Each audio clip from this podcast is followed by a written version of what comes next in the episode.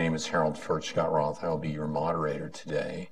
Uh, just a couple of quick housekeeping things. At the end of the talk today, uh, you're invited to purchase a copy of the book, Our Republican Constitution. Uh, cash only, unfortunately, uh, but it is a uh, it's a great book. Other housekeeping matter: the next scheduled event is Commissioner Michael O'Rielly of the Federal Communications Commission on October 13th here again at the Hudson Center, and um, uh, we may have a speaker before then. So keep your eyes uh, posted to the Hudson website.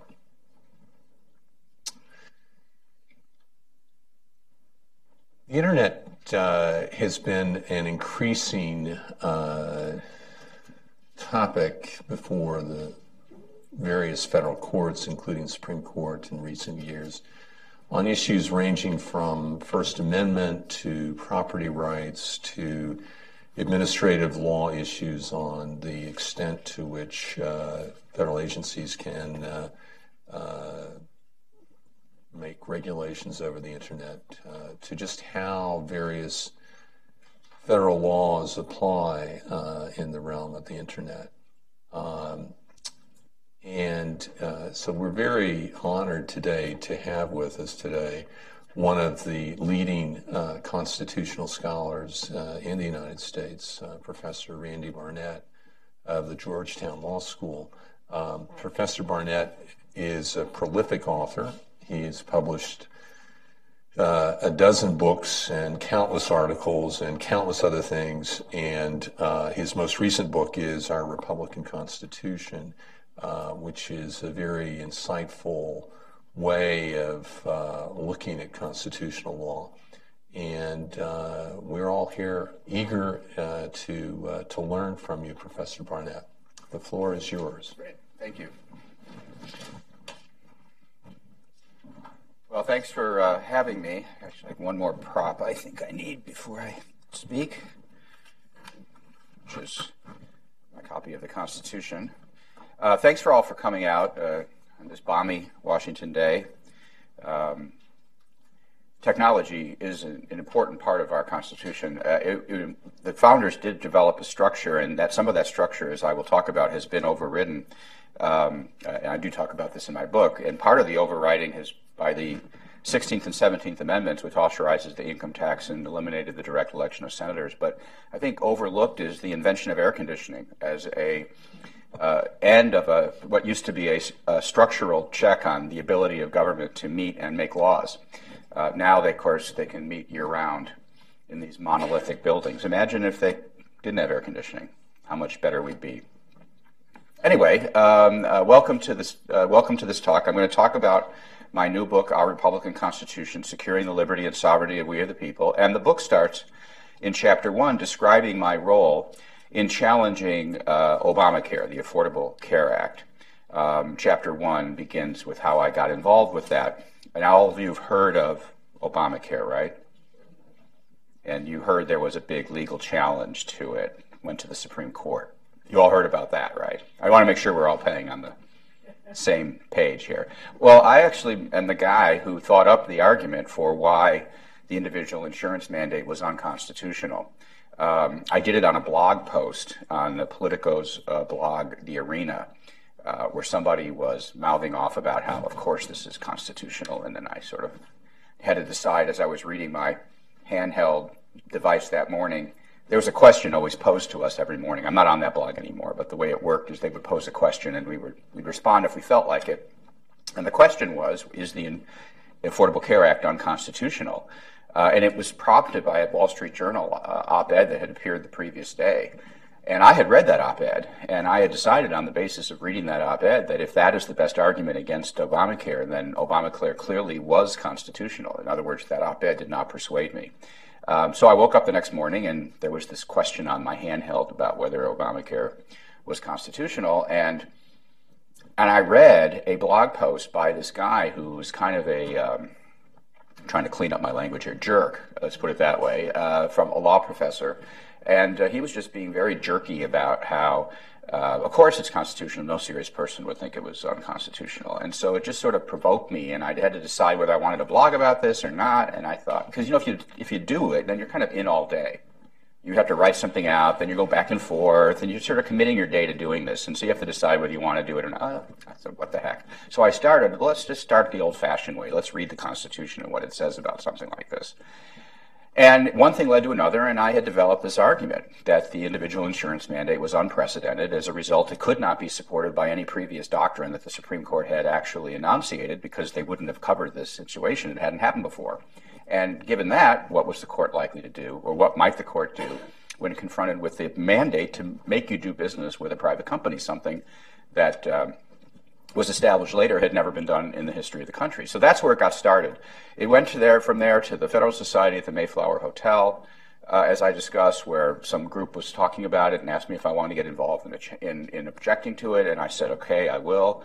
And I ended up going with the Heritage Foundation, writing a legal policy memorandum. And then what was interesting is we had an event to promote the argument of why the individual insurance mandate was unconstitutional. Senator uh, um, Hatch was our keynote speaker, but what had happened is all the senators had a uh, have a prerogative to raise a point of constitutional order um, that a particular bill is unconstitutional. And generally speaking, these are just pro forma motions because everybody votes the way they vote on the bill. So if you're for the bill, you say it's constitutional. If you're against the bill, you say it's not. So it doesn't really change anything. But the Republicans in the Senate were not going to raise a point of constitutional order about the Affordable Care Act, we were told, because they couldn't think of an argument as to why it would be unconstitutional. So the most important part of our Heritage Foundation program, and this was by now in um, the uh, early December um, uh, or late November of um, uh, 2009, is we moved is the meeting we had upstairs with staffers in which we explained to them what our theory was as to why the individual insurance mandate was unconstitutional. And it was after that meeting those Republicans in the Senate did decide to make a point of constitutional order, and a debate was held on the floor the day before the bill passed on Christmas Eve, and uh, people cited our memorandum, our, our, our Heritage Foundation paper. Um, and what was important about that debate, it was a party line vote. But every single Republican voted that the law was unconstitutional. Every single Republican senator voted that. Uh, then the next day, the bill passed. But the debate about constitutionality had been uh, uh, up on C SPAN. Um, and because of that, it became very public. And talk radio started picking up on it. I got started fielding uh, calls from reporters because my name had been mentioned in the debate. Um, and by the time the bill finally passed in March of 2010, uh, at that point, 12 Attorney General of the United States was prepared to file a lawsuit on the basis of this theory as to why it was unconstitutional. They did file that lawsuit, and then gradually they accumulated more and more attorneys general. So at the end of the day, 28 states were objecting to the constitutionality of the Affordable Care Act. What happened during the course of the two years between thinking of why the bill might be unconstitutional and three historic days of oral argument Three hist- I mean, you probably don't realize this. You probably think that would be normal. But in fact, normal oral argument for every single case, no matter how important, is 60 minutes. Period. That's it. Every, each side gets 30 minutes. That's it. Um, there was, there, I think in the campaign finance case, the McCain-Feingold case, they actually allocated, I think, two or three hours to that case. We had eight hours of oral argument spread over three days. There hadn't been a multi-day oral argument since the Miranda case was argued in the 1960s. Um, so this was an unprecedented um, uh, hearing that we had. Um, and so we went from an argument that most law professors had dismissed as frivolous to three days of oral argument in the Supreme Court. And not only that, not only that, but for an argument that law professors had dismissed as frivolous, and even sanctionable. One law professor at Florida State said any attorney that signed a pleadings that, that relied upon this argument could be sanctioned for having made a frivolous argument. That law professor at Florida State is now a colleague of mine at Georgetown. Um, so he got a promotion, right? Um, not only that, but we got five votes for our theory that an individual purchase mandate is unconstitutional. Five justices said we were right um, that such a mandate was beyond the power of Congress under the Commerce Clause, its Commerce power, and a necessary and proper clause power. I'll say more about those in a minute. And yet, you may also know we lost. You may have heard that too. We lost. Now, normally, when you win on the law, you win the case. That's the way it's supposed to go. That's the way it normally does go. And yet, though we convinced five justices of the soundness of our legal argument about the uh, individual insurance mandate, we still lost. And we lost because, as it turns out, getting the Constitution right, even getting the doctrine right, is not enough to win. We also needed a better understanding of the proper role of judges in a constitutional republic, something about which many conservatives and Republicans have been wrong about for a very long time. Now, my last book, Restoring the Lost Constitution, The Presumption of Liberty, was about how getting the Constitution right means identifying its original public meaning. And then the book also goes into what that public meaning is with respect to clauses like the Commerce Clause or the Necessary and Proper Clause. This new book, Our Republican Constitution, is about the proper role of judges in enforcing that meaning. Because it turns out you need a different kind of argument to explain to people today why judge, what judges should be doing when it comes to enforcing the Constitution. Since the rise of the modern conservative movement, conservatives have preached judicial deference to popularly elected legislatures under the rubric of judicial restraint. Judicial restraint. Used to be called in the old days judicial self restraint. And even after my friend and hero, Ed Meese, came to town as Ronald Reagan's Attorney General, even after he added a commitment to originalism to the conservative constitutional agenda, where it previously hadn't been so prominent, conservatives like Robert Bork professed adherence to the Supreme Court's precedents that had already overridden the original meaning. And here's what he said. Here's what Robert Bork said in his ill fated confirmation hearings about the role of precedent and its relationship to the original meaning of the Constitution. Bork said that the broad powers upheld by the Supreme Court under, quote, the Commerce Clause and federal powers generally was probably not intended. But these precedents have to stand because it is too late in the day to overturn them. Too much has happened, too much has grown up around them. Statutes, institutions, expectations, and so forth. I have said, meaning he, Bork, has said, I have said that about a number of areas. So I don't think an originalist, a person who believes in original intent, can do without a doctrine of precedent. Otherwise, he would be constantly trying to rip up the nation and its laws, and you can't do that. Or, as Justice Scalia put the matter with his characteristic bluntness, quote, I may be an originalist, but I am not a nut. And he was contrasting himself actually with Justice Thomas, who has much less regard for precedent than Justice Scalia had. And, and, not that he was really calling Clarence Thomas a nut, but they have a jocular relationship. They had a jocular relationship with each other. They were very, very close friends. Moreover, Bork, Scalia, and other good conservatives refused to acknowledge the original meaning of such rights recognizing provisions as the Ninth Amendment and the Privileges or Immunities Clause of the 14th. The Ninth Amendment says that the enumeration in the Constitution of certain rights shall not be construed to deny or disparage others retained by the people. Conservatives don't think that means very much. The Privileges or Immunities Clause says no state shall make or enforce any law which shall abridge the privileges or immunities of citizens of the United States. These are two provisions that have virtually never been used by the Supreme Court. Ever even though they're in the Constitution. Came down from Mars and somebody read you those provisions, you'd say, well, that sounds pretty important to me. And then you'd find out, no, no, no, no, no, doesn't really mean anything. Now, when Justice Scalia was confronted with a Ninth Amendment argument in a case called Troxel versus Granville, uh, let me tell you about a little bit about Troxel versus Granville. It's not a famous case, but it's a very interesting case. So it was decided in 2000, and the issue was whether a parent had a right to raise her child as she saw fit.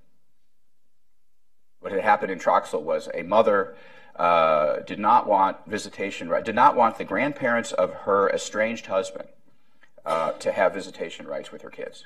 And eventually, a family court ordered that she must let the kids see the grandparents of the estranged husband. And she took this to the Supreme Court and she asserted the right to raise her kids as she saw fit. And the majority of the court recognized that right. Now, if those of you out there think the only rights that are judicial, ought to be judicially protected are the ones that are expressly listed in the, in the Constitution, well, then you have to believe you have no constitutional right to raise your own children as you see fit. That there is no constitutional barrier to a state taking away your children from you and raising them as, they, as it sees fit. Nothing in the Constitution stops it by expressly, if that's what you think. You think the only rights we have are the ones that are mentioned. And yet a majority of the court said there was such a right. And Justice Scalia, Justice Thomas was with the majority, I should tell you. Justice Scalia dissented. And he considered the Ninth Amendment argument that I talked about. I read you the Ninth Amendment about the rights retained by the people. He said he did not deny the, the original meaning of the Ninth Amendment. Here's what he said. He says, In my view, a right of parents to direct the upbringing of their children is among the inalienable rights which, with which the Declaration of Independence proclaims all men are endowed by their Creator. Sounds pretty good so far. Secondly, in my view, that right is also among the other rights retained by the people, which the Ninth Amendment says that the Constitution's enumeration of rights shall not be construed to deny or disparage. That also sounds good. Sounds like he's going to side with the majority. He's going to he's to uphold the challenge, right? Kind of like John Roberts. We'll get to that. But then he does his pivot. And the pivot is what this book is about. And here's his pivot. Next sentence. The Declaration of Independence, however, is not a legal prescription conferring powers upon the courts. And the Constitution's refusal to deny or disparage other rights is far removed from affirming any one of them, and even further removed from authorizing judges to identify what they might be and to enforce the judges list against laws duly enacted by the people. So you notice what he did here. He conceded meaning. He conceded the meaning of the text. He conceded that the right was included within the meaning of the text. And then he pivots to the argument about judicial role. What's the role of judges in dealing with the text? That's why I had to write this book. We're going to see this again in the Obamacare case very soon. That's how the Obamacare case came out the way it did. Now, Justice Scalia's position and Robert Bork's position also is not an unprincipled one. However, unfortunately, it's based on principles that modern conservatives have inherited from the left. And by left, I mean the political progressives of the early 20th century. In my book, I devote a whole chapter, chapter 5, to the rise of progressivism and what I call the Democratic Constitution, which I contrast with the Republican Constitution. Those who adhere to a democratic constitution view we the people as a group. We the people as a group. And it's a group that's entitled to rule according to its will, the will of the people. All of this, I hope, will sound very familiar to you. But the will of the people, obviously, cannot be the will of each and every person because that would be unanimous, and we don't ever have unanimous agreement to anything, right? So the will of we the people can only be the preferences of who? A majority of the people. So, therefore, under this conception, a democratic constitution is needed to establish mechanisms by which the preferences of the majority can be represented and then enacted into law. Enacting the majority's preferences into law is exactly how Robert Bork referred to it. And anything that interferes with the will of the majority, like, for example, unelected, unaccountable judges, is suspect under this rubric of we the people as a group, leading to a democratic constitution. Now, this was the argument that was made and formulated by political progressives against a judiciary that was obstructing their effort to enact their progressive political agenda. In the book, I tell the story about how progressive presidents like President Theodore Roosevelt, he was a progressive. You may not remember that, but he was. He actually, after he served two terms as president, one term he got in because the president got assassinated. He actually was never elected president the first time around. He was an accidental president. Then he got reelected. Then he was out, sat out, and he came back to run for reelection. He, he ran for the Republican nomination. The Republicans denied him the nomination because he was too progressive. And so then he split off and he formed the Progressive Party. Now you've heard it as called the Bull Moose Party named after, you know, sort of him himself, right? But it was called the Progressive Party. He called it the Progressive Party. He created the Progressive Party. That split the Republican vote and allowed progressive Woodrow Wilson to become president.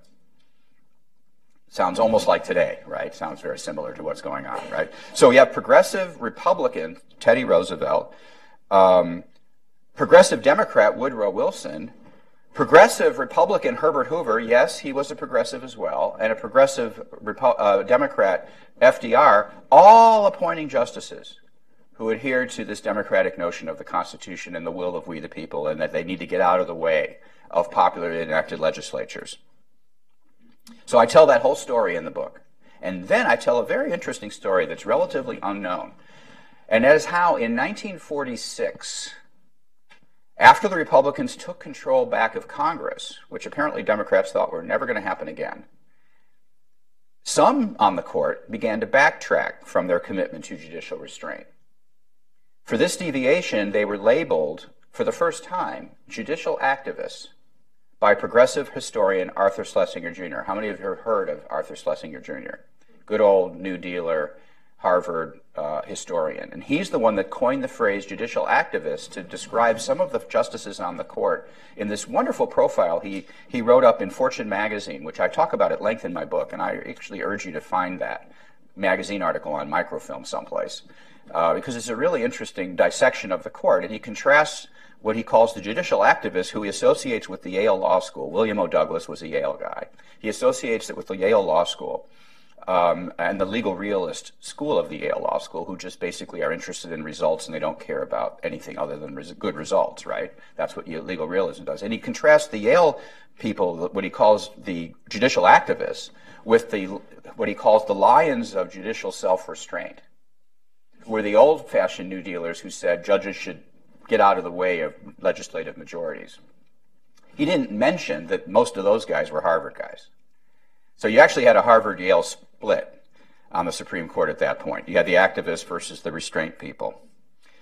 Um, but when the modern conservative movement was then founded in the 1950s, this is like right after 1946, and in the 60s and the 70s, you know, with William Buckley and the National Review, conservatives ha- embraced the stance of judicial of the judicial restraint progressive justices of the New Deal against those of the activist progressive justices of the Warren Court.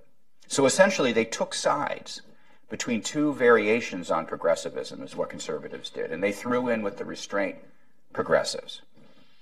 So even as Republicans, these conservatives were actually small d Democrats, adhering to the Democratic Constitution's vision of we the people as a group. Now, this may have been the only respectable choice to make as a professor at an elite law school or a student at an elite law school, but it was a false choice nonetheless. Choosing, you have to choose between restraint and activism. That's a false choice. What had been lost at this point was a vision on which our Republican Constitution was based a vision of we the people as individuals.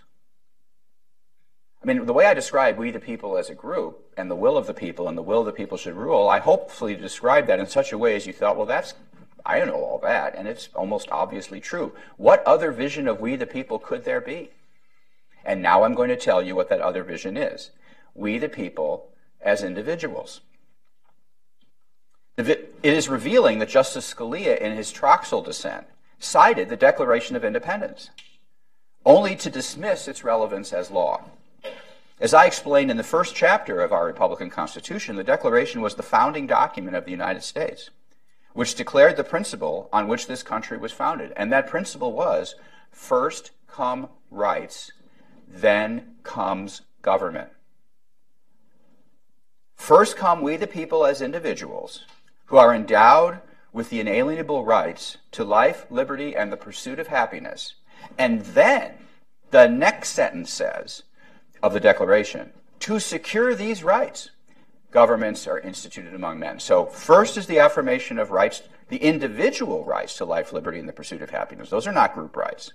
And then to secure these rights, governments are instituted among men.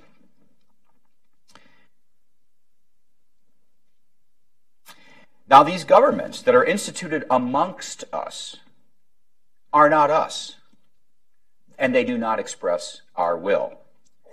Governments under this vision are our servants. They're our agents, they're our servants, and they're tasked with a job to do. And their job is securing our rights as sovereign individuals. A, under this vision, a good constitution is a Republican Constitution that both empowers a government to energe- energetically secure our rights, that is the reason to have it, while at the same time protecting the rights retained by the people from being violated or infringed by their servants or agents in the government. A Republican Constitution, under this vision, therefore, provides the law that governs those who govern us. Here's my copy of the Constitution. It's actually the copy of the Constitution that's published by the Cato Institute. You might recognize the maroon cover. Uh, what I like about the Cato Institute's version of the Constitution is they randomly insert the word liberty throughout the text of the Constitution. No, they don't do that. They just wanted to see if you still were paying attention. Some of you, I'm not sure were, but now I'm hoping I got you back now. All right, so this is the Cato Constitution. Here, this, this is the Constitution, all right? This is not the law that governs us. This is the law that governs those who govern us. Then they make laws to govern us. But this is the law that governs them. And those who are to govern us can, under this law, can no more change the law that governs them without going through the amendment process than we can change the laws they make to govern us without going through the legislative process. So that means the meaning of this Constitution should remain the same until it's properly changed by amendment. And they can't change it by amendment. That's an argument, by the way, for originalism. The original meaning of the Constitution is how is what that means unless it's properly changed. Um, I also should mention that even though I said there's no such thing as unanimous consent, and we don't unanimously consent to be governed by the government of the United States because we're never really even asked for our consent. But every single person who governs us under this document, every every officer of the United States government and every officer of the state governments take an oath to follow this law. There is unanimous consent to follow this law by those who are governed by it, which are those who govern under it. Under a Republican Constitution, judges too are servants of the people, and they have a job to do. And their job is to keep all the other governmental actors in line and playing according to these rules. Their duty is to enforce the Constitution against any statute or law that exceeds the just powers of any Republican legislature. Remember, the Declaration refers to deriving their just powers from the consent of the governed. Not all powers, not unlimited power, not any power, but their just powers from the consent of the governed. And in a conflict between an individual member of the sovereign people, us, and their servants in the government, them, Judges are supposed to provide what James Madison called independent tribunals of justice. They're supposed to be independent and impartial, not siding with the government against us. But this was not the view of judges that modern conservatives adopted. Between their commitment to judicial deference to majoritarian rule by legislatures, to their acceptance of precedents that, had, that they admitted to be contrary to the original meaning of the Constitution, to their insistence that whole clauses of the Constitution, like the Ninth Amendment and the Privileges or Immunities Clause of the Fourteenth Amendment, were unfit for judicial enforcement, judicial conservatives gave us, a, and political conservatives gave us a very tepid commitment to the original meaning of the Constitution. And then they gave us Chief Justice John Roberts. Now, I believe that John Roberts is a good and decent man. I know he was a brilliant Supreme Court advocate. And though I've only met him a few times, I would be happy to have him as a friend. But John Roberts was selected by President George W. Bush because he was a judicial conservative who hewed to the doctrine of judicial restraint, or what he called during his confirmation hearings, judicial minimalism. Now, in my book, I explain how that commitment, to judicial restraint, gave us Obamacare, perhaps forever. Now, on the one hand, like Justice Scalia had done in the Troxel case with respect to the right of parents to raise their own children, John Roberts affirmed the Republican limits on the scope of federal power by holding, by providing the fifth vote to hold that individual purchase mandates were beyond Congress's power under the Commerce and Necessary and Proper Clauses. But then he pivoted like Justice Scalia did, and he invoked the Democratic Constitution's mantra of judicial restraint adopting what he called a quote, saving construction, unquote, that turned the individual insurance requirement, which is what the statute called it, that was enforced by a penalty, which is what the statute called it, into an option to buy insurance or to pay a modest, non coercive tax. And his reasoning depended on the fact that the tax specified in the, the penalty specified in the bill was so modest as to be non coercive and not make you buy insurance. You had an option. You had a free choice. If it was too high, you would be coercive and then it would be unconstitutional.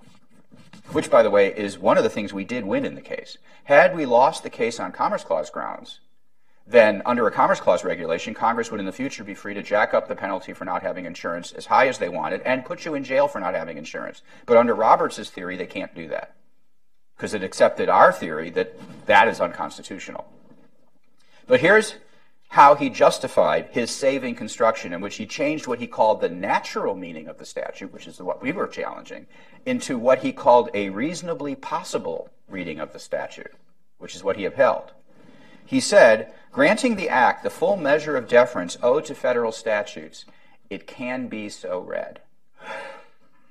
Notice the deference is playing the work here. Judicial role is playing the work here. It's the job of judges to defer. And then he defended this move by insisting that, quote, it is not our job to protect the people from the consequences of their political choices. I'm going to come back to that sentence in a moment. Now, perhaps he expected the split the baby approach to be received by conservatives with equanimity, uh, but it wasn't. Many on the right were outraged because they believed that it was the job of the Supreme Court to hold Congress to its enumerated powers and thereby protect the liberties of we the people from even a bare majority of Congress who had enacted the Affordable Care Act. In this way, the Obamacare decision was a political inflection point in which in how conservatives conceive of the role of judges.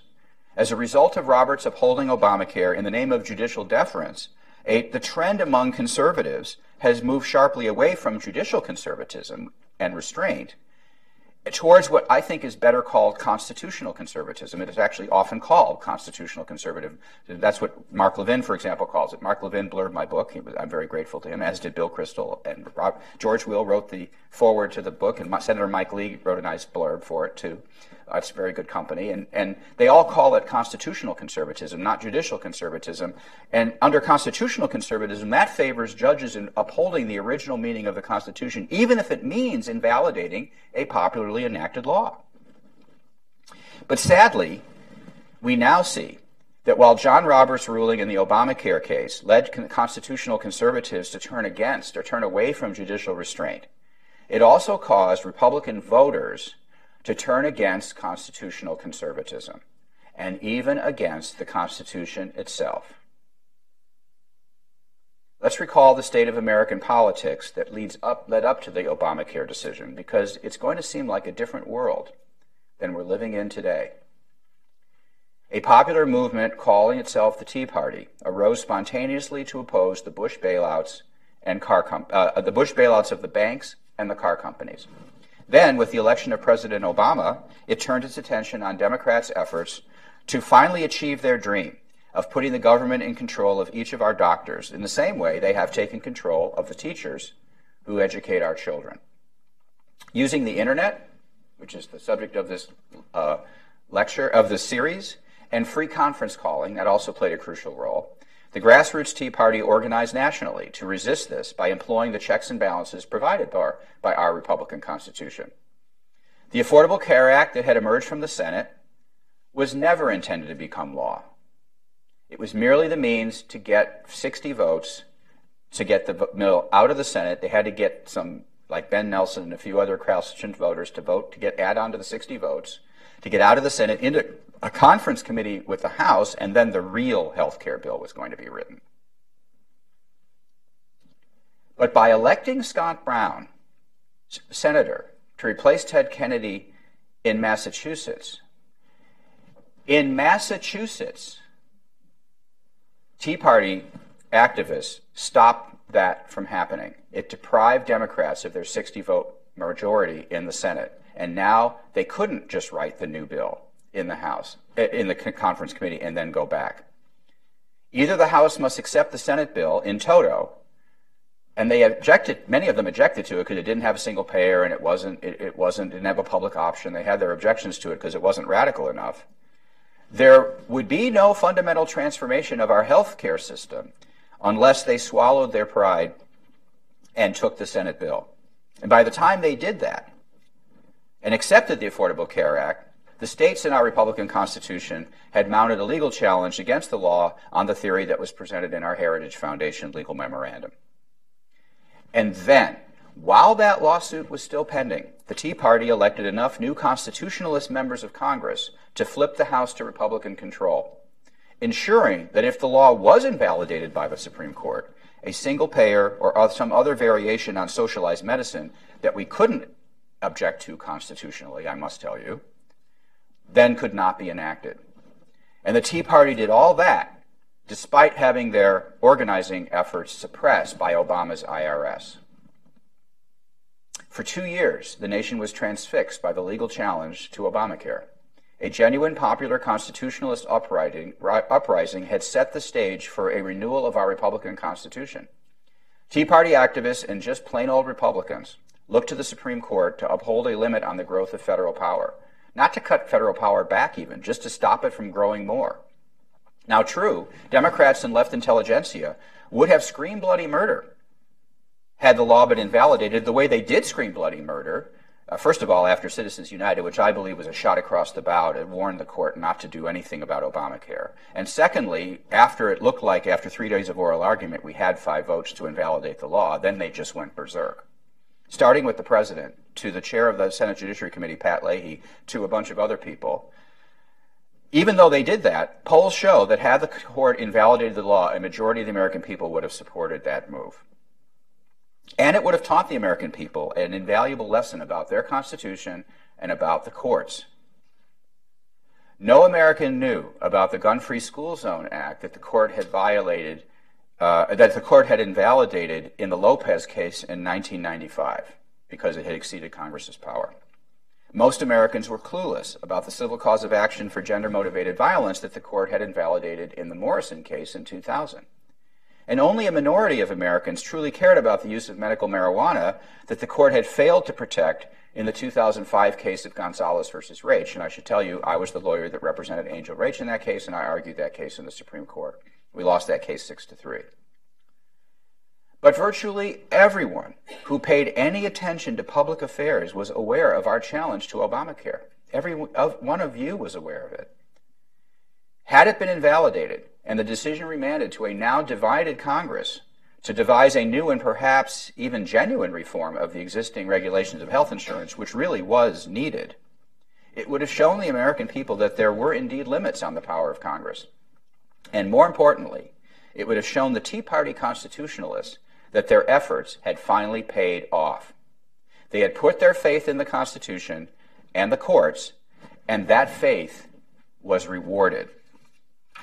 But instead, what they got was a good, hard kick in the teeth. And it was my wife that made me say kick in the teeth. As a former prosecutor in the Cook County State's Attorney's Office, a different part of the anatomy had originally come to mind. And the effect of that kick in the teeth was felt in the Indiana primary, where Donald Trump beat Ted Cruz. Listen again to the words of John Roberts to the Tea Party activists who are counting on him. Quote, it is not our job to protect the people from the consequences of their political choices. Unquote. Now, what else did that mean to them? If not, it is not our job to uphold the limits on federal power. Go away from the courthouse. Go away from the judges. Go away from the Constitution itself and fight this out amongst yourselves. Law exists now, in part, to direct the natural urge for self preservation and self defense into peaceful channels. The Constitution exists to provide the law that governs those who govern us. And the, and the judiciary was created, in part, to hold the government to its just powers and by so doing, avoid a Hobbesian political war of everybody against everybody else. But at the very moment he was called upon to teach the American people the value of their Republican Constitution, Chief Justice Roberts asserted the re- judicial restraint of the Democratic Constitution, and he turned them away. And that, my friends, was the end of our constitutional moment. That was the beginning of the end of constitutional conservatism as a political movement, and it rekindled and it, and it helped kindle. It was not the only thing, but it helped kindle the resentment and populism that led to Donald J. Trump. And this thesis, if you want to know where I got this whole thesis of this talk from about Trump, it's from my Twitter feed. That's where it comes from. Listening to Trump supporters talk about the Constitution, listen to them talk about John Roberts, listening to them talk about Obamacare and how much good being a constitutional conservative like Ted Cruz did anybody. That's what they say. Not everybody, enough. Now, when I began law school back in the 70s, I loved the Constitution. And then I took constitutional law. And I read Supreme Court opinion after Supreme Court opinion that explained how every clause of the Constitution that limited federal power didn't really mean what it seemed to mean. And we were taught that every Supreme Court case that reined in federal or state powers, like the evil and dreaded case of Lochner v. New York, for example, was, was evil and to be repudiated. That's what we let read. And so by the time I finished my constitutional law class, I was finished with the Constitution. My attitude was if the Supreme Court didn't care about the Constitution, then why should I?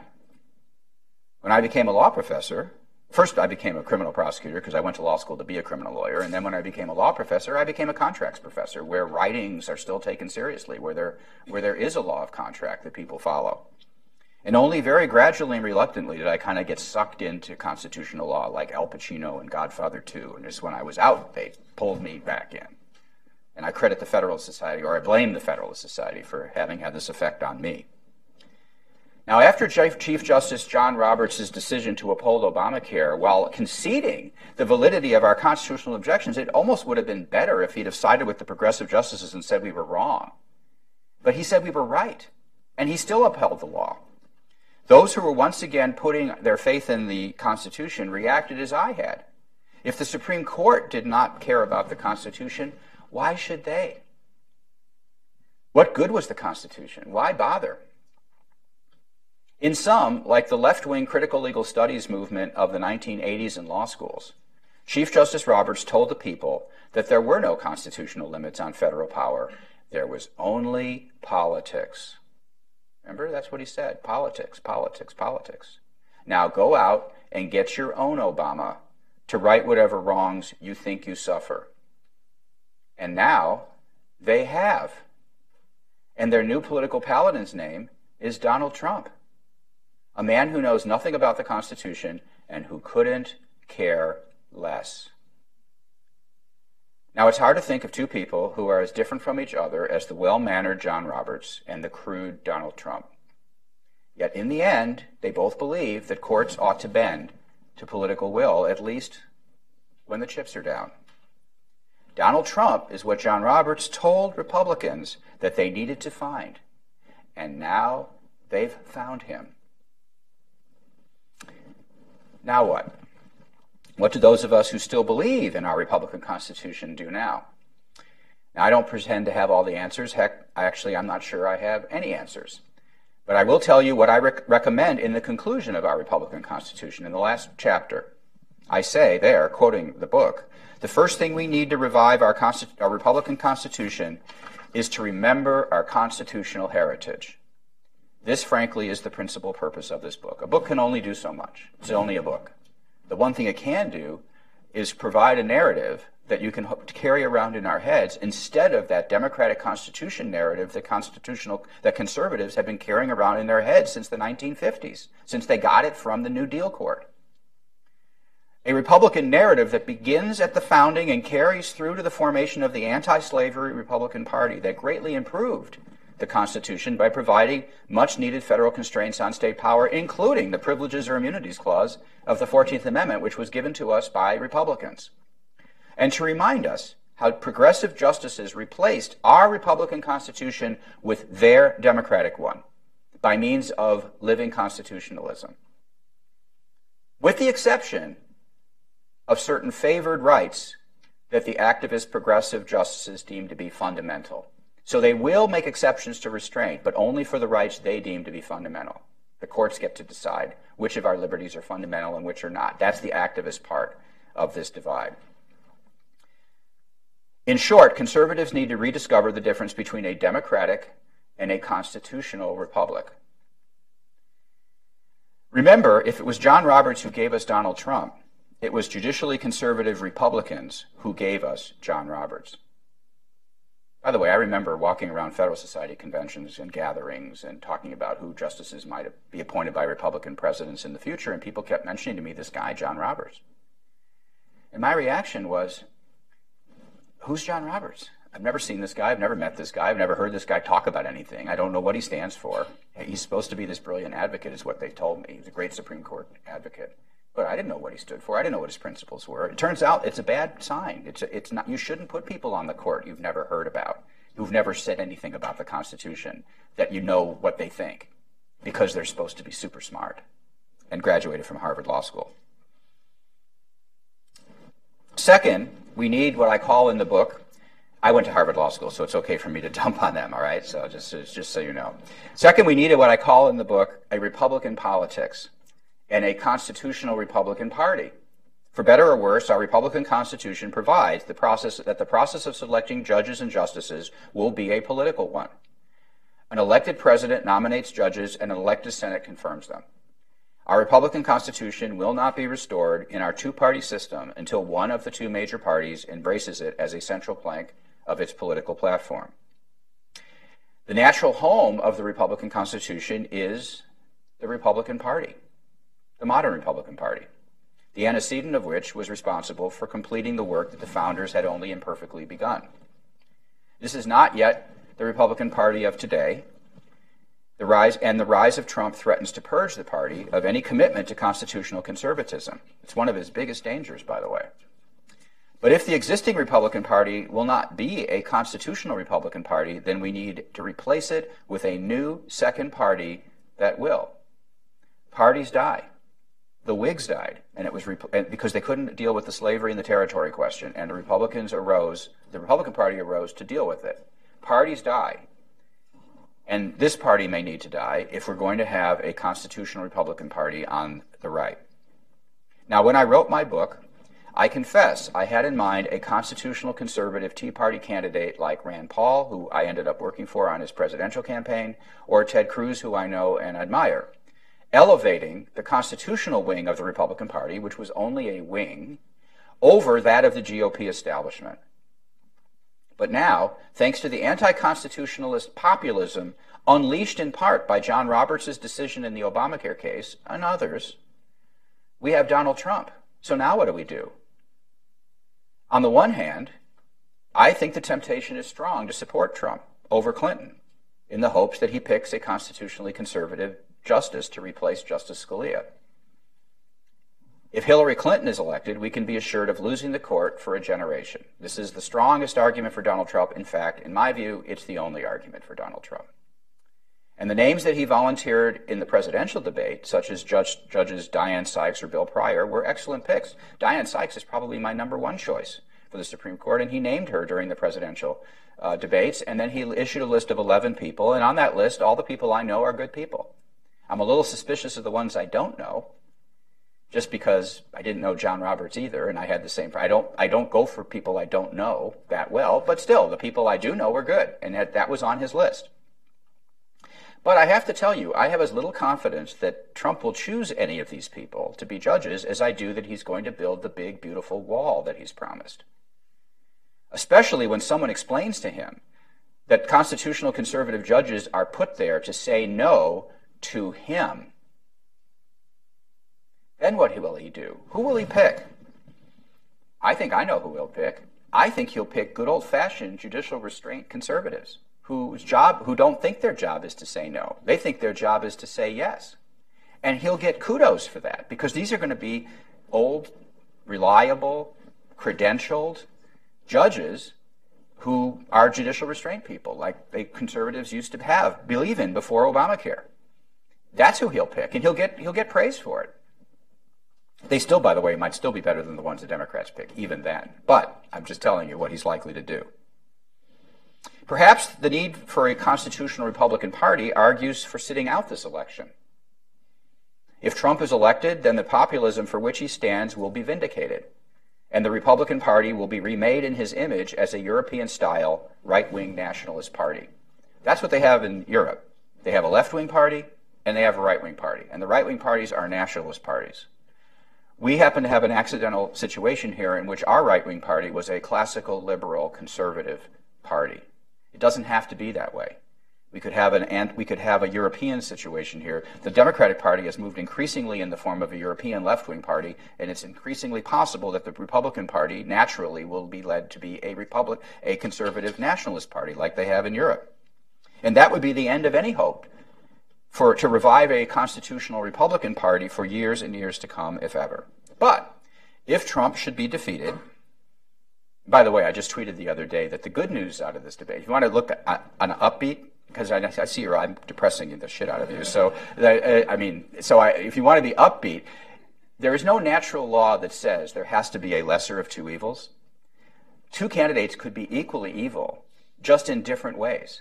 And so the good news is, is whoever wins means you avoid the evil of the other guy. So hooray. Whoever, with all the bad things that go with the other person, you're going to avoid those bad things. You're just going to do bad things to this person, but look at it on, look on the bright side. If Trump should be defeated, and with him his populism, a new Republican Party, I believe, must take the lesson of our Republican Constitution to heart and reject the judicial conservatism and deference that conservatives inherited from the left wing progressives.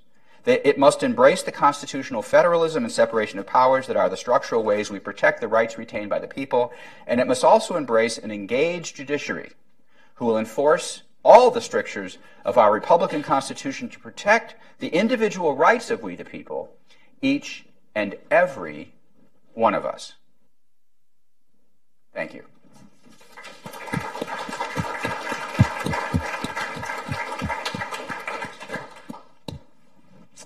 So, how do you want to work this? Well, first of all, thank you for those wonderful comments. Uh, absolutely brilliant. Um, I'm going to take the moderator's prerogative and, and ask the first question, and we're going to turn it over to our audience for further questions. And on Twitter, questions can be submitted at, at at Hudson Events. And you can follow me uh, at Randy E. Barnett if you want to follow me on Twitter. I have to tell you, it's a little edgy, it's a little political, not all that scholarly, but you might like it.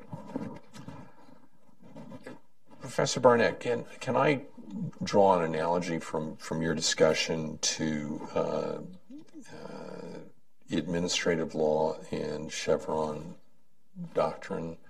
Uh, that uh, you say there's the Constitution, which can only be amended, and the, the government works under the Constitution, and um, there's there's a fourth branch of government, which is kind of the uh, unelected bureaucracy, and uh, they presumably are supposed to be guided by statutes and uh, under Chevron deference, uh, eh, it doesn't really matter. You know, just do whatever you want, uh, which kind of undermines the legitimacy of statutes.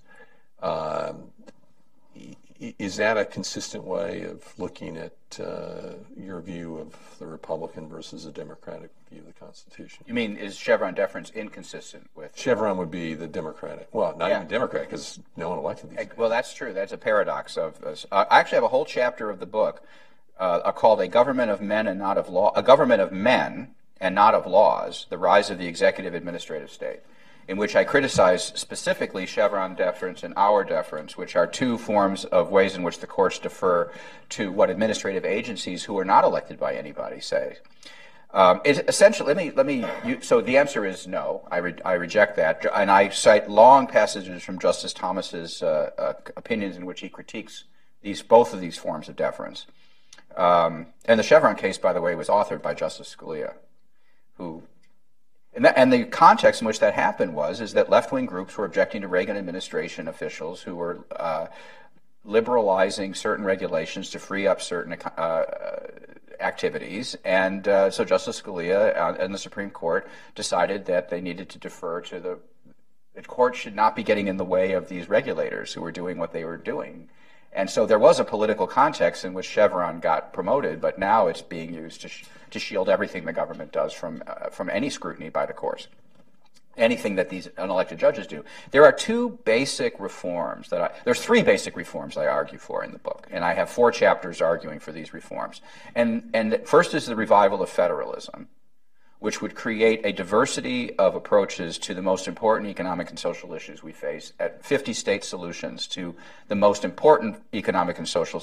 The more important the economic and social issue is, the more it should be decided by the states because that allows 50 state options and then people can choose to live in the state that most conforms to their preferences for policies which is something they can't get by voting, but they can get by moving if the states differ from each other according to these things. So that was one thing. The other thing is to make Congress pass its own laws. The separate, enforcing the separation of powers, you know, is the heretical suggestion that all laws should be made by Congress, all federal laws should be made by Congress and not outsourced to these executive branch officials who actually make all the laws that are uh, that are uh, that we that most businesses live under. Um, they're not made by Congress, they're made by executive agencies. Um, and this was a way, I tell the story, this was a way that the progressives in Congress could outsource lawmaking. They couldn't make enough laws to satisfy their demand for law, so they had to, they could, they, if they can outsource lawmaking to the executive branch, they can make as much laws as they can hire administrators to make laws. So it's like an infinite amount of laws they can make. Like air conditioning was a limit.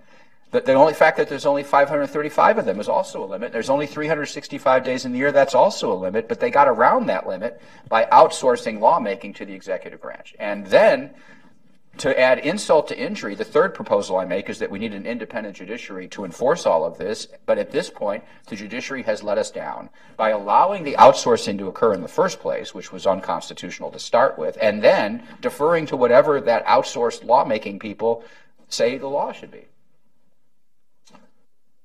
I'm going to turn it over to our audience. Uh, please state your name when you get uh, the microphone and uh, uh identify yourself. Uh, I, will let you point. I'll let you point. Okay. You know these folks, Gen- maybe.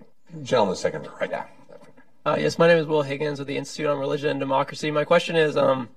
In Federalist 51, James Madison says that we must first enable the government to control the uh, people and then enable it to control itself. Um, and so, uh, why is that not a suggestion that the foremost role of the government is to control the people, um, you know, before it actually checks itself with the Constitution? Well, the Madison, I talk a lot about in the book about um, a document that Madison wrote, uh, which I highly recommend to you. It's called "The Vices of the American of the United of the Political System of the United States."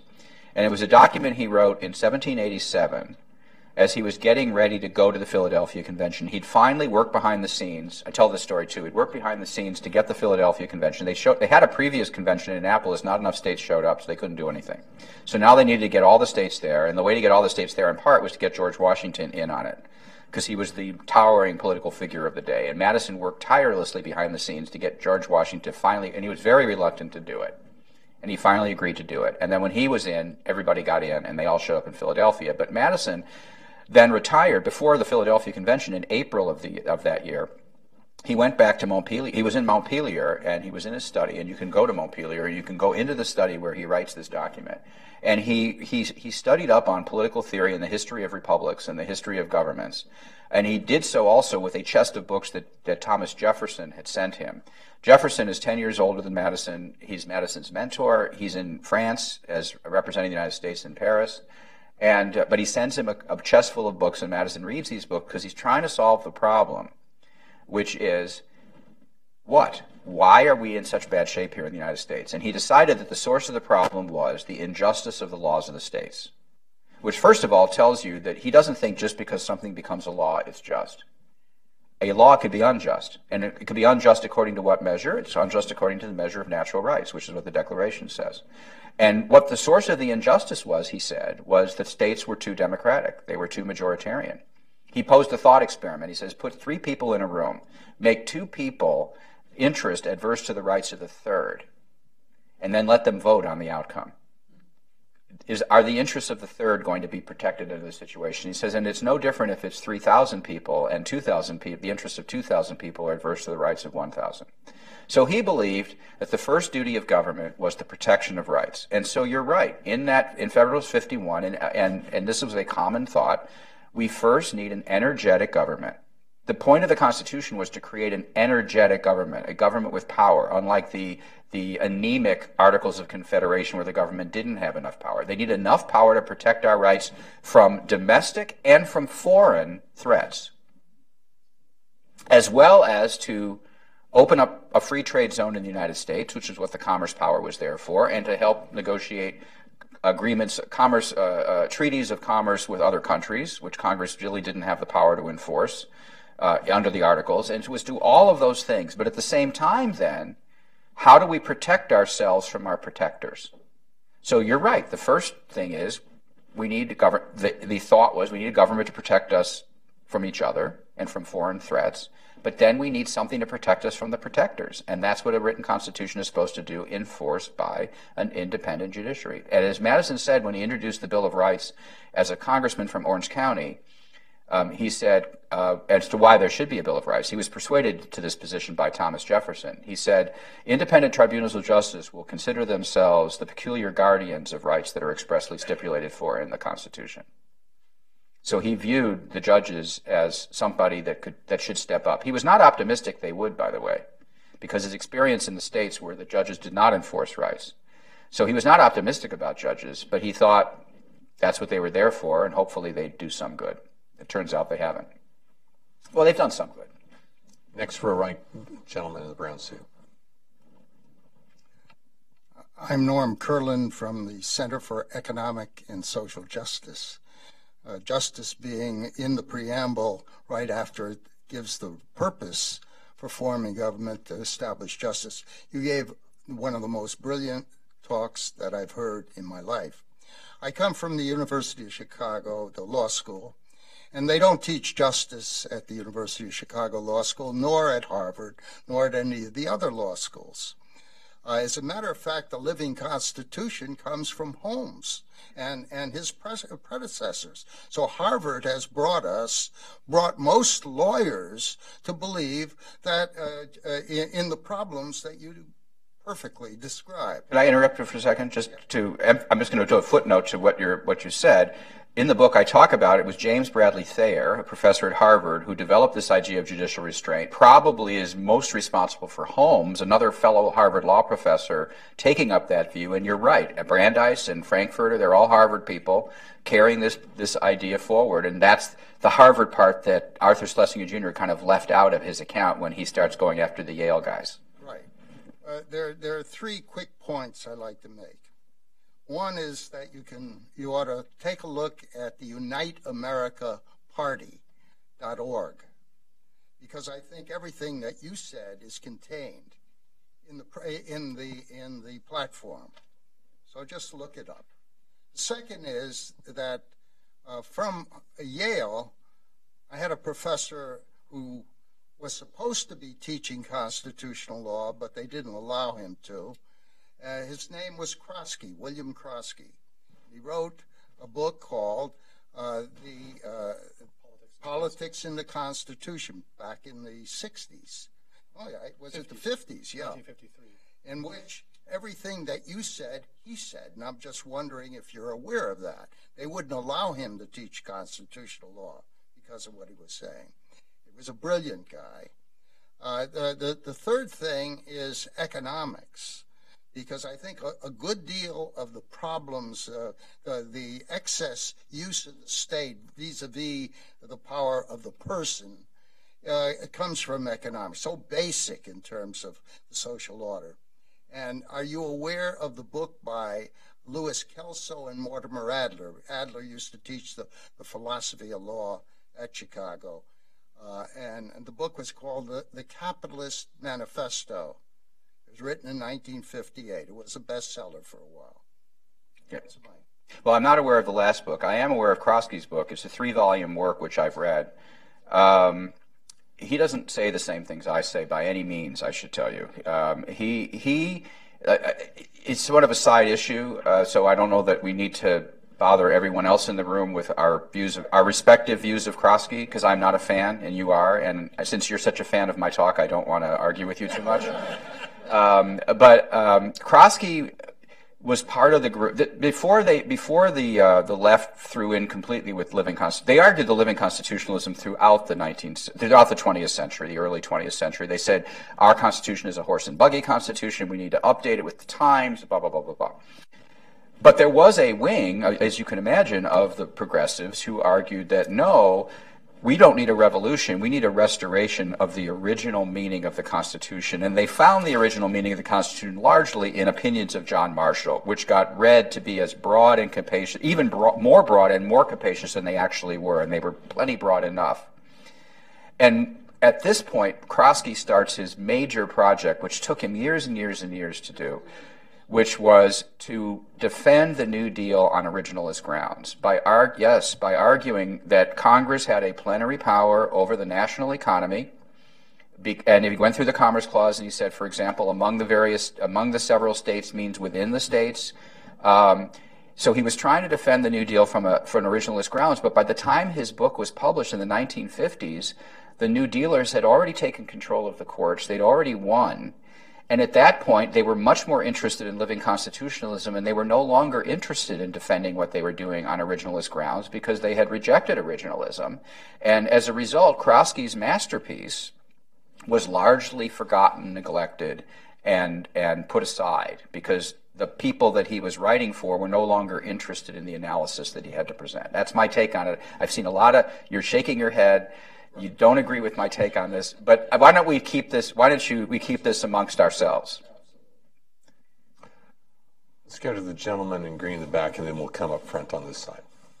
Uh, I want to reiterate uh, what the gentleman ahead of me said in terms of the talk. This is the best talk I've seen in a while. I am not a lawyer, so I wrote my question down because I'm not that eloquent. Um, Could you please identify yourself? Oh, yeah, I'm sorry. Uh, my name is Paul Mandelson. I'm with uh, Congresswoman Susan Brooks from Indiana. From Indiana? Yeah, Indiana. Um, so the Wall Street Journal, I forget who actually wrote wrote it up, uh, did it did an editorial on your book, and while praising it, they said that there was a danger of conservative judicial activism in the in the sense that it would delegitimize the court. That only by the court staying above the fray and the dirt of politics does it retain the reverence and legitimacy that allows it to be effective referee. And I was just wondering what your take on that was. That review in the Wall Street Journal was written by a former student of mine, Adam White. Uh, he was a student of mine when I visited Harvard and taught there, and uh, but he was a student of mine in contract law. And let me just tell you, as much as Adam disagreed with me uh, in that review with my book, he also disagreed with everything I had to say about contract law, too. So even though he's a really brilliant guy, and in fact, um, I just spoke at an event he was putting on uh, for the um, uh, Hertog uh, Foundation on Monday, and he was the one that invited me to speak. So I really like Adam a lot. He, he writes a lot for the Weekly Standard. He works for the Hoover Institution now. I don't agree with what he has to say. I actually tweeted my response to that review which was Barnett likes judges, judges are bad. That's the review. So um, I, I, just think that, um, uh, the, first of all, the, the book is about judges. But here's the other thing about it the part where conservatives don't like some of what I say, some conservatives don't, Adam is one of them, um, is when I talk about judges invalidating laws because they're irrational and arbitrary, which is what I think you have to do in order to protect the rights retained by the people. And federal courts should be doing that to state legislation. But I save that in the book to chapter 9. This is the last chapter before the conclusion because the f- previous three chapters were about how judges should be upholding the limited powers of Congress to permit 50 state solutions under federalism and how judges should be enforcing the separation of powers so that we wouldn't have an executive administrative state. And about these things, all conservatives ought to agree. And I think probably do agree. And then if you're reading through my book and you're a good old fashioned conservative who does believe judges should be invalidating laws and is not committed to judicial restraint, you know, in the extreme, you only have to get off the boat in chapter 9. It was written in order for that to get you right up to that point. And that's kind of where the disagreement is. But here's what I think. Since our consent as a people are never actually solicited to the government, uh, the only consent that the government can claim to rule us is what we call presumed consent. That's what it was called at the time of the founding, presumed consent. What can we be presumed to have consented to? And I just don't think it's the case that people can be presumed to have consented to judges making irrationally or imposing irrational or arbitrary restrictions on their liberty. And by irrational and arbitrary, I literally mean, I don't mean things we just don't like. I mean literally irrational. You claim you're doing it for this reason, but this is what you're doing, and what you're doing doesn't line up with what you say you're, why you say you're doing it. Why might that be? Because what you're really doing is trying to help out your buddies. and you're not really trying to accomplish this noble goal that you say you are. That's an irrational law. An arbitrary law is where I treat you differently than you, even though there's no relevant difference between the two of you. Why might that be? Because I'm trying to help you out as expense to you. I don't think it can be fair to say we've we, we presumably have consented to that kind of restrictions on our liberty, and I think we need a judge, we need judiciary who's prepared to look at state laws and see if they've done that. So here's the bottom line of my proposal. We need 50 state solutions to the most important social and economic problems. So states should be making most of the important decisions, and we don't have to leave the country if we lose our political fight. We can just go across the state line to the next state. But within the states, I think there are outer guardrails that are provided by the Constitution against irrational and arbitrary laws, which are essentially lawmaking in bad faith to help out certain people as opposed to other people, the favored people, the insiders as opposed to the outsiders. And within those boundaries, within those guardrails, and judges need to be there to enforce the guardrails, and they also need to be there to enforce limited federal powers so the decision making gets dispersed. And I believe it was John Roberts' refusal to do that that brought discredit on the judiciary. And it has delegitimated the Supreme Court to the point where the, for the first time now, the approval level of the Supreme Court is really has gone down. It was high, very high, in, all the way up through to the Obamacare case, and then it started to plummet. And I think that had a lot to do with it. Courts not doing their job. This gentleman in the front row. Thank you very much. I'm member for UNESCO Task Force on Intangible Cultural Heritage, and we include forms of government. So various countries provide their intangible cultural heritage. My question is more specific. In UK, some areas are ruled by Sharia, Sharia law. What is the challenge for you, uh, for your constitution of Sharia law? Thank you. Right. Well, I, don't think that um, the government is empowered to impose any religious doctrines on the people. Um, the only thing that's there for is to protect the pre-existing rights uh, that we have. Now, many people believe that we have the rights we have because they come from God. At least in some way, they come from God. But that's not, but whether you believe that or not, there are these fundamental natural rights. That's all the government is there for, and they're not there to invo- impose a moral code. Whether that code comes from Islam or whether that code comes from the Roman Catholic Church, they're not. They're not, in our country. They're not supposed to do that, uh, and so that I would be opposed to that um, here. Uh, as, as, and I would be. I think it's a bad idea elsewhere. The gentleman here at the necktie, and then you'll be next. Yes, my name is Per Kurowski, uh, Voice and Noise Foundation. I'm not an American. Which which which foundation? Voice and Noise. Voice and Noise. It makes a lot of noise. Okay. I just wanted to make sure I knew what you were saying. Yeah. Uh, You're not an American. Where are you I'm from? not uh, from Venezuela. Okay. Came up here about 15 years ago, and I've always been amazed at one of the most important things that happened in 1988 does not have another track. Uh, at that moment, the U.S. accepted with the Basel Accord that for the purposes of capital requirement of the banks, the risk weight of the sovereign was to be 0% and the risk weight of the citizen, we the people, 100%. I don't I can get hold of the concept of that there's a uh, presumed consent there, that the citizen accepts that they have to be charged with much higher capital requirement than the government. And that is something that is not really, it's not even discussed. And it is a, a clear international agreement accepted by the US, risk weight sovereign, 0%, risk weight citizens, 100%. Where is that? Well, I'm just going to let this be a comment rather than. I don't have anything to add to what you said, so I would just let this be a comment because it isn't exactly a question anyway. So, you're you're on the record, sir. How about in the back of the room there, that gentleman back there? He's been very patient after this. Okay. Okay. Edward Roeder, Sunshine Press. In the past roughly 60 years, there have been huge efforts to politicize the court from the left and the right, roughly since Brown. and it's had tremendous impact on the parties. In the South, most of the right wing Democratic senators who were promoting what was called strict constructionism in the 60s and 70s uh, were Democrats, and now they've been replaced by Republicans almost to a man. They were all men. The two big issues before the court during this period have been privacy and civil rights. And the court has moved on these issues kind of in defiance of the political parties.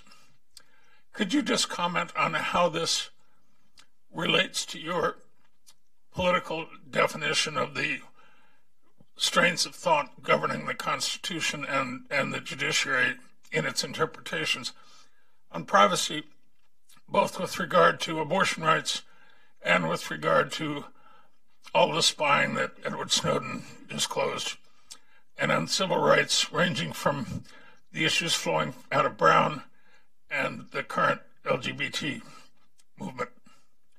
Well, let me say that the politicization of the courts is nothing new. And in fact, Teddy Roosevelt ran on the, making the Supreme Court his issue, and Justice Holmes he named specifically as the kind of justice that he thought all justices should be. And he was a, a, a radical restraint justice that that Roosevelt had put on the court as president.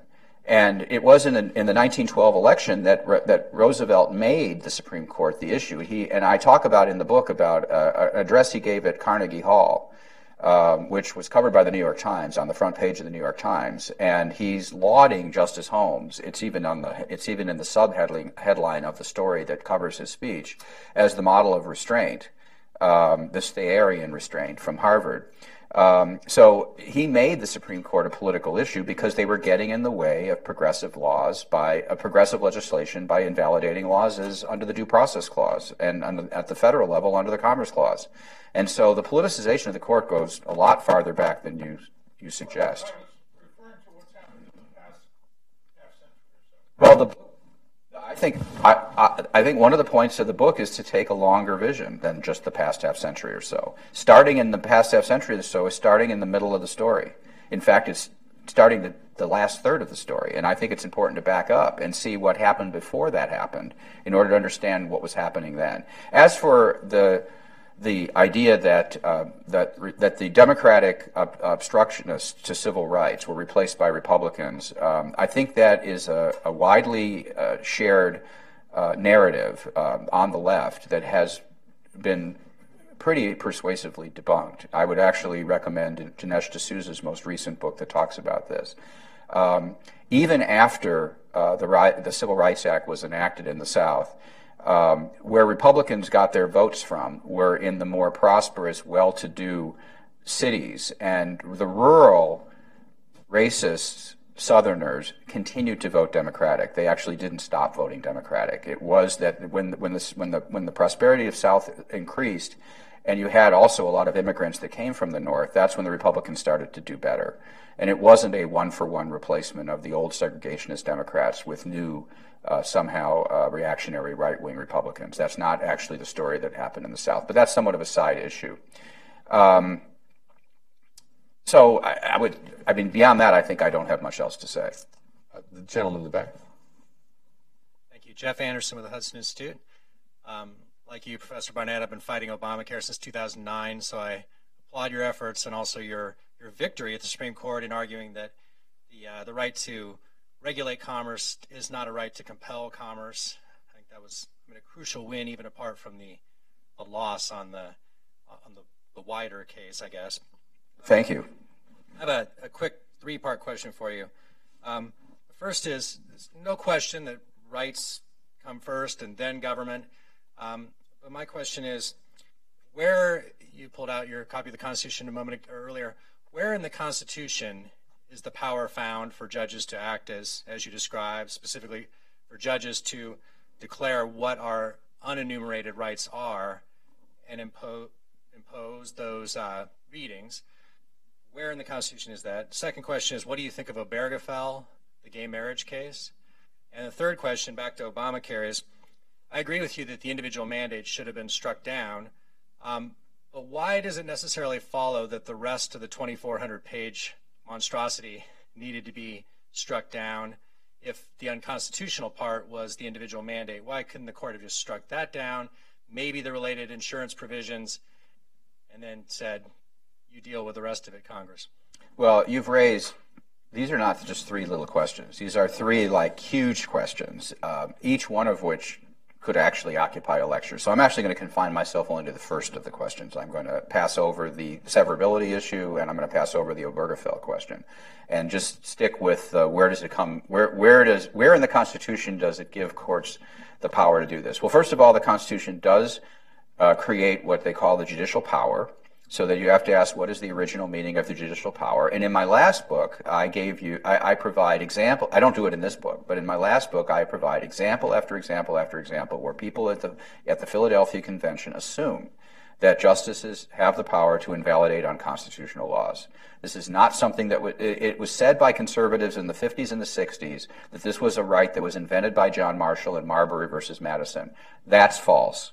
Not only does Hamilton argue for it in Federalist 78, and uh, but it was it was assumed by many many people in Philadelphia. There was no one, in fact, in the entire Philadelphia Convention that denied the existence of that power to invalidate unconstitutional laws. There was one person who said he didn't like it. And then somebody else said, "Well, you know, I understand why you might not like it, but I don't understand. I don't see what the alternative we have is." And that was it. Somebody who agreed there was such a power, but he didn't approve of it. Other than that, they all assumed, and it comes out in many different areas of the Philadelphia Convention, including the discussion of the Council of Revision. Because one of the reasons why they, that was argued against why uh, having a Council of Revision, which would be a body that could negate laws later on, they could revise laws in the executive branch. And they negated it in part because the proposals were to put judges on that council. And they said, no, it would be improper to put judges on that council because they are going to pass upon the constitutionality of laws when it comes to them in due course through the judicial system. And that would give them two bites of the apple. They could invalidate laws on policy grounds here and have to deal with constitu- unconstitutional laws later, and that's a conflict. So even in the discussion of rejecting the, the council, it was done on the basis that it was assumed that judges would have the power to invalidate constitutional laws. So that, I think, is a canard. It's a conservative canard that needs to be dispersed with. But that's not exactly what you were asking me. You were asking, but I wanted to start there. You were asking me with the power to identify our unenumerated rights and impose them on the people. And I think that's really the postmodern, the post New Deal way of looking at how judges should do their job. It's the post in, in the post New Deal order. The way judges have worked since Carolene Products and footnote four, judges identify certain rights as fundamental, and they give enhanced scrutiny to those any laws that restrict those rights, and all other laws get virtually no scrutiny.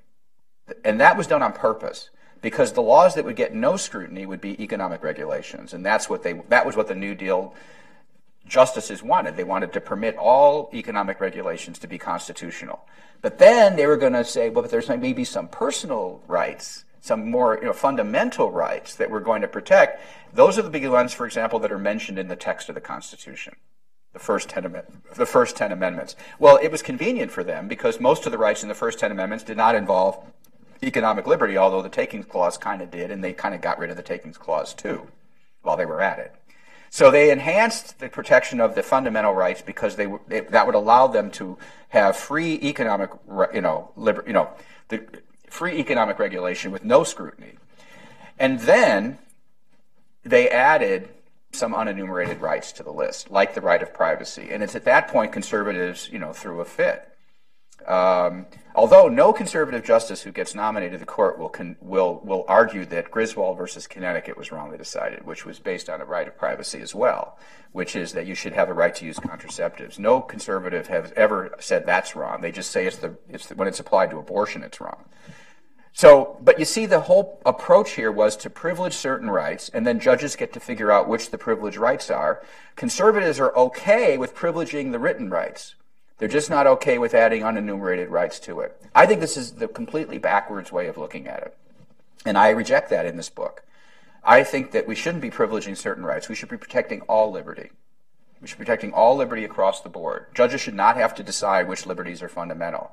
And the way we protect them, though, is by examining a restriction on liberty and seeing if it's irrational or arbitrary. Laws that are not irrational and arbitrary that restrict liberty are constitutional. Laws that are irrational and arbitrary that restrict, restrict liberty in an irrational, arbitrary way are unconstitutional. And it doesn't matter if that liberty is in the Constitution or not in the Constitution, like the liberty to raise your own child. Where does that come from? Do you not have the liberty to raise your own child? Or is that a law uh, that there's no constitutional right to that? No. That's one of the many liberties that should not be irrationally or arbitrarily restricted. By the way, that means it can be rationally and non arbitrarily restricted under this approach. And what does it mean? I already explained to you what it means. Did I? I can't remember. I've talked about this, Cato, yesterday, so maybe I didn't. What do I mean by irrational? I think I did. I did say this. An irrational law is where the means don't line up with what you say the ends are. Suggest. Oh, I did that. Suggesting that you're really doing something else. Or when I treat this person differently than that person, meaning, and, and I don't have a good reason for distinguishing them, then that's arbitrary. If the laws fail that, they should fail. So our emphasis should not be on privileging certain rights. It should be on identifying whether whether states and Congress are exercising their just powers. So what we need is theorizing, to the extent we need any theorizing, about what is the appropriate powers of the legislature. Not what rights we have, but what powers do they have? And here's the other thing. The last this is somewhat of a polemical point, and that is this. For people who don't like unenumerated stuff, because it's unenumerated, where's the police power of the states enumerated in the Constitution?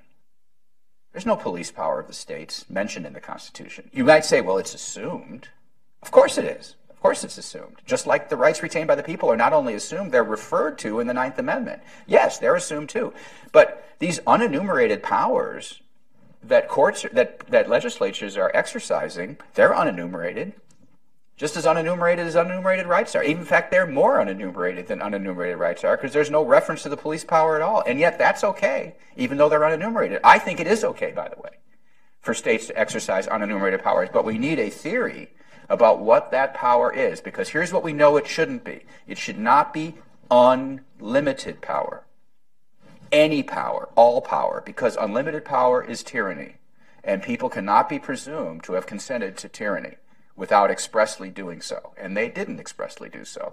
And at that point, I would say the outer boundary of the power, the unenumerated powers exercised by the states, is that they may not restrict our liberties irrationally or arbitrarily. And then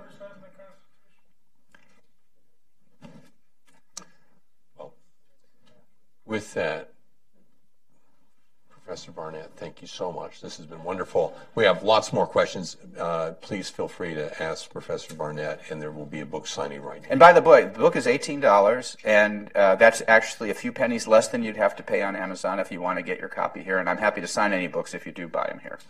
Thank you very much.